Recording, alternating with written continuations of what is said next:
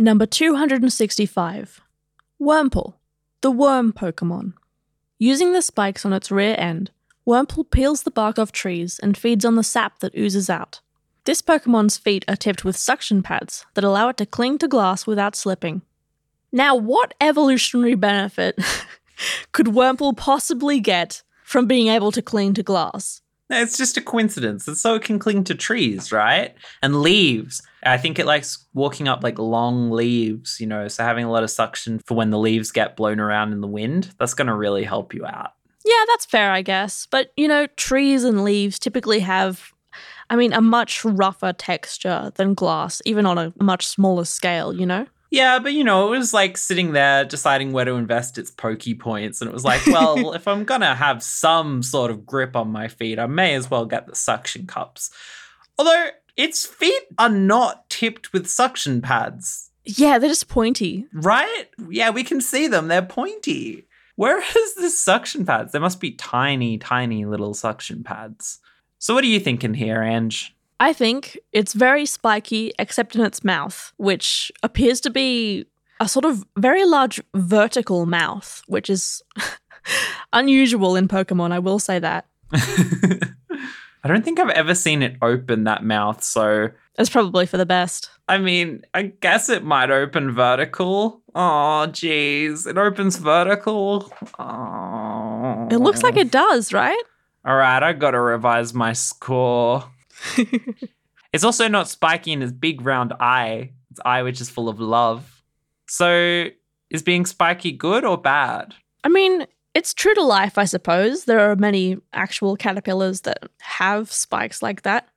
I will say it isn't a worm, which is just a minor pet peeve, I suppose. There are caterpillars that have been colloquially named worms, so that's fine, I guess.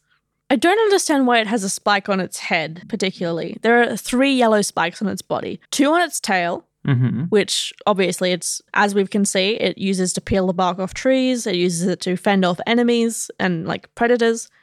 The spike on its head seems odd to me given that it always uses its back. Well, it was sitting there in the Spore character creator. oh, you're saying you're saying it's cosmetic. Yeah. it wanted to look cool. And I think it works. It was like there's no bug equivalent of a unicorn until Wurmple.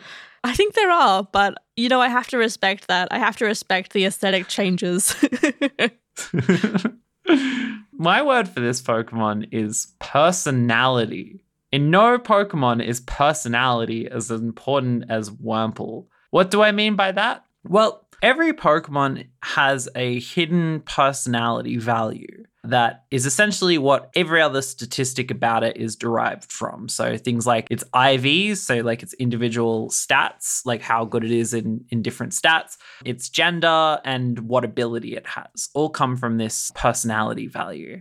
But Wurmple is the only Pokemon that evolves based on the personality value. Oh. And the weird thing about that is that that means if you have a particular Wurmple, you have no way of knowing until it evolves whether it will become a Silcoon or a Cascoon.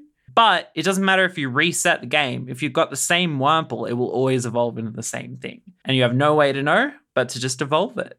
Huh. I don't know. I think that's neat. There's no other Pokemon like that. Every other one, you can either choose what you want to evolve it into by doing the right thing, or you can at least tell ahead of time. Yeah. Wow. By looking at its stats and stuff. So Wurmple stands alone in that regard. And I think that's wonderful. That is pretty good. However, its mouth opens vertically. Yeah.